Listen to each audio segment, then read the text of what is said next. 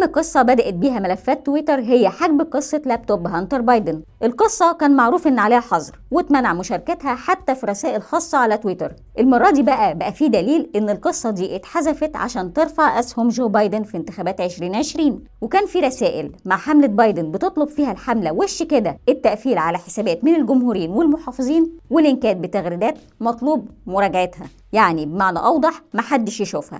حظر حساب ترامب عمل خضة للرأي العام. المسؤول بقى عن عملية الحظر فيجايا جادي. ده اسم ممكن ما يكونش مشهور جدا لكن دي كانت مسؤولة القسم القانوني اللي فصلها إيلون ماسك. وكان في رسائل بينها وبين مسؤولين في تويتر محتواها إن حظر حساب ترامب مش بس عشان أحداث 6 يناير لكن كمان عشان السياق العام لترامب وأنصاره من أربع سنين وزيادة يعني تخليص طار. مش بس ترامب ولابتوب هانتر بايدن اللي كانوا ممنوعين في تويتر في كمان أوامر من السلطات الفيدرالية على الشاتية إن المنصة تمنع التويتات والأكونتات اللي تتجرأ وتعترض على التصويت بالبريد في انتخابات 2020 مثال على كده تويتة من مسؤول جمهوري سابق قال إن ما بين 2% و25% من التصويتات بالبريد كانت مرفوضة أو فيها أخطاء. هنا ام إف بي آي بلغ تويتر بحذف التويتة فورا.